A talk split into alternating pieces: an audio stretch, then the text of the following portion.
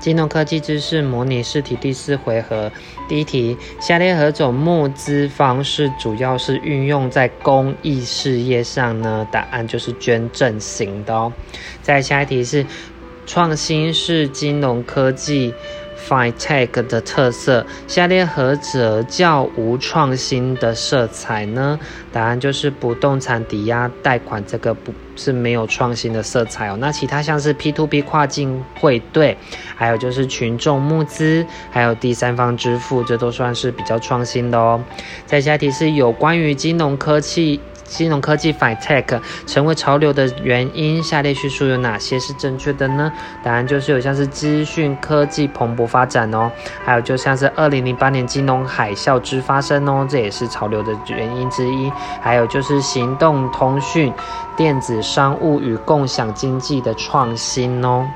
那像错误的有像是一九九七年亚洲金融风暴之发生，这个不是哦，因为是二零零八年的金融海啸才是正确的。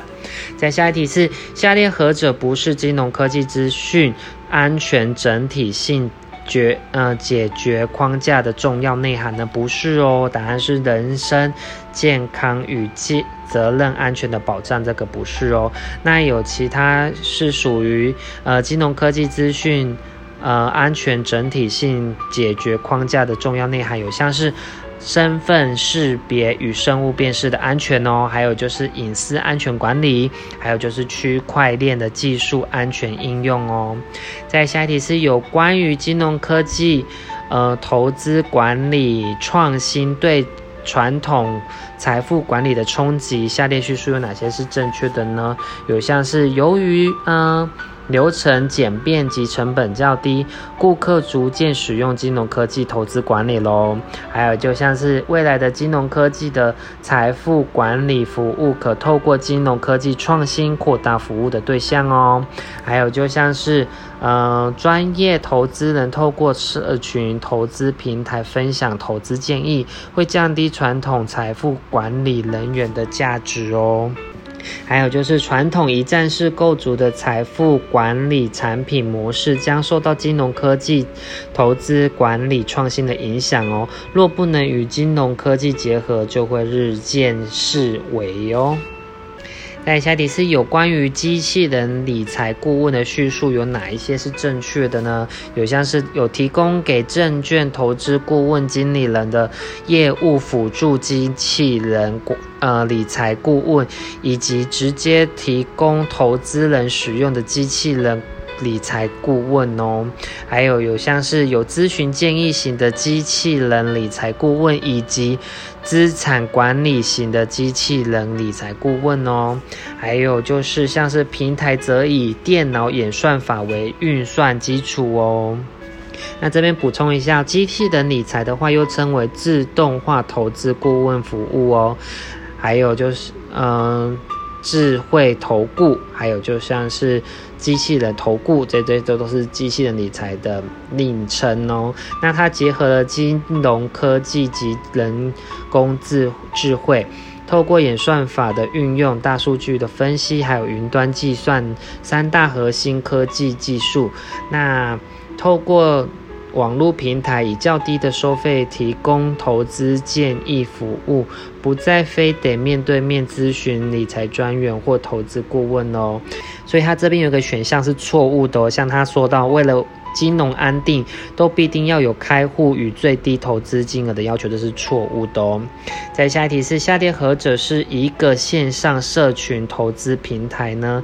答案就是 Darwinex，D A R W I N E X。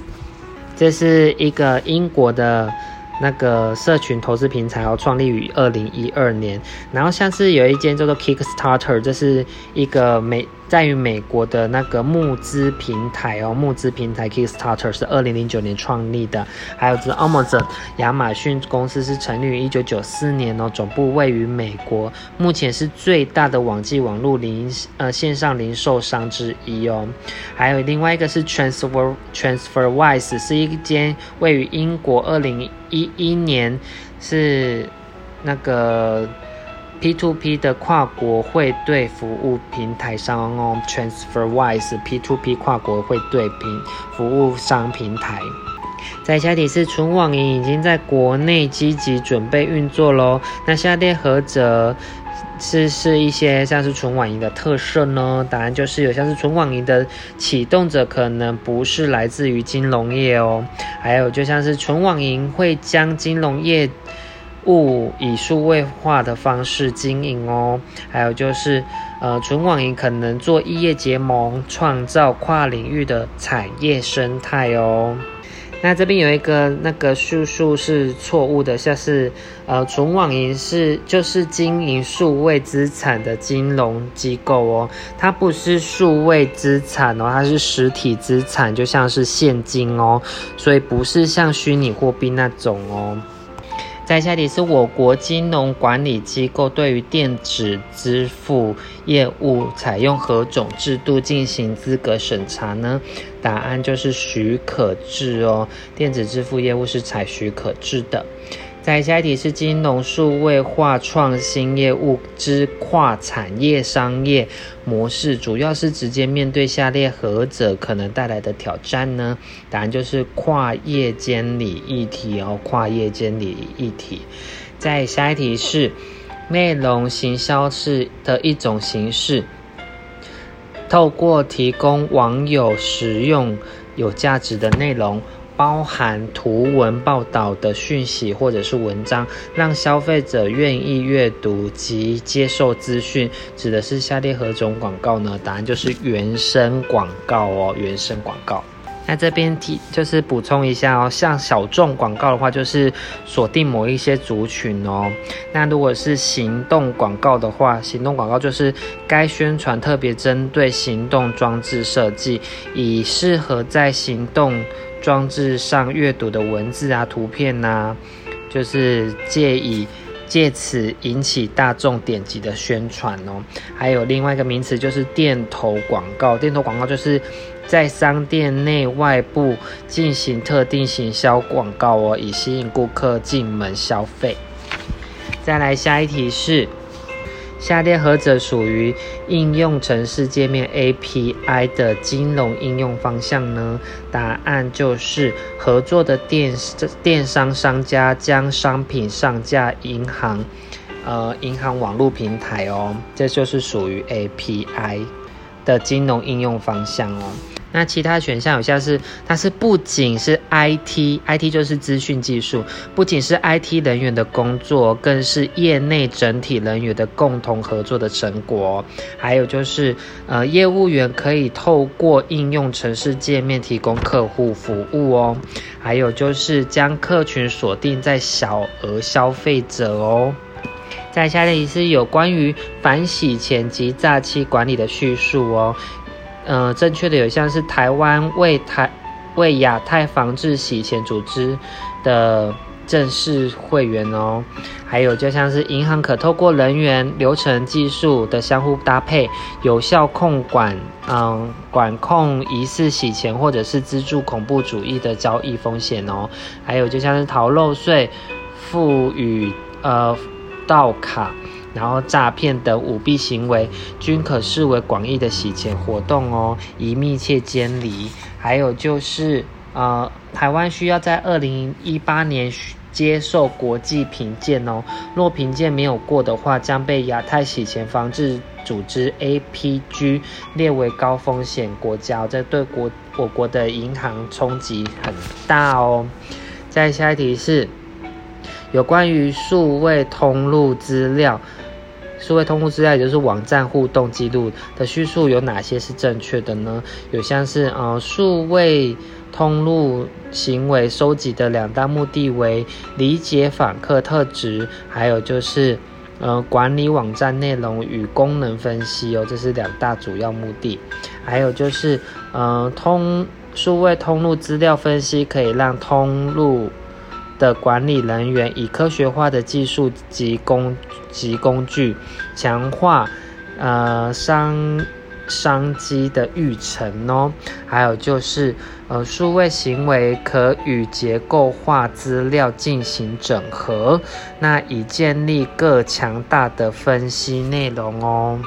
还有就是数位通路资料分析，能够针对于第一个是没有登录账号的客户，还有就是有登录过账号的客户进行分析哦。所以他如果只有讲到其中一个话，就是错的喽。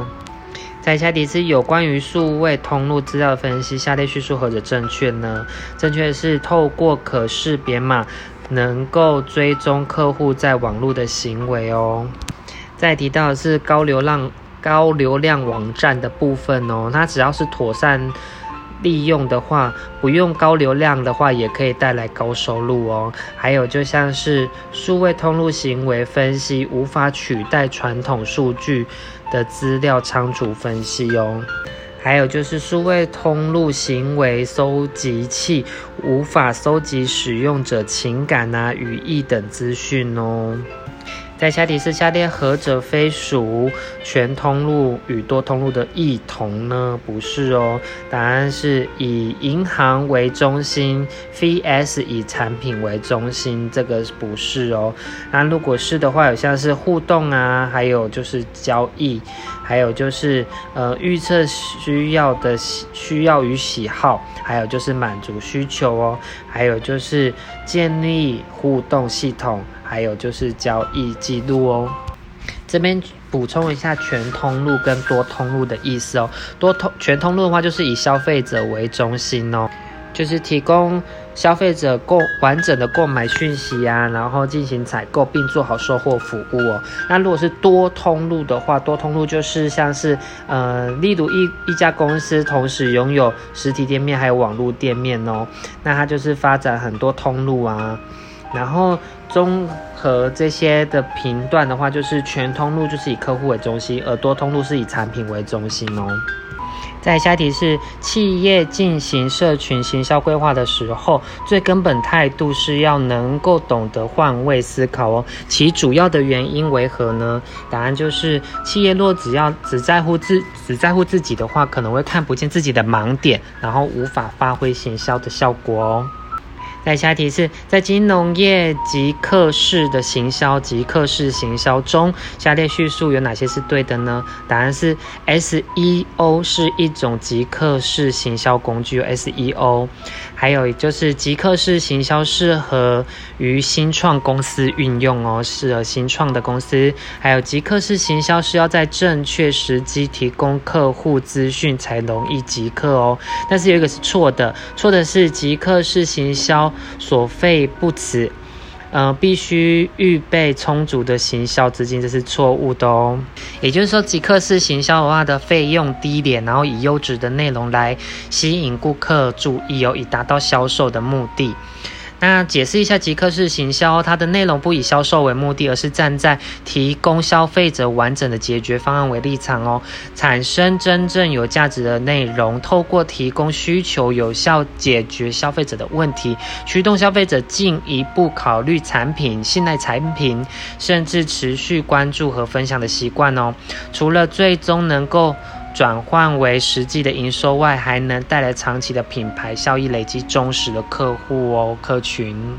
在下一题是在情境式行销的建立中，大数据分析的能力主要是强化分析一般消费者在数位通路间互动资讯，其中它都是就是包括哪一些呢？答案就是有网页点击的资讯，还有数位通路间的往。呃，往来路径，还有就是对互动式行销推荐的回应及非结构化文字的分析哦。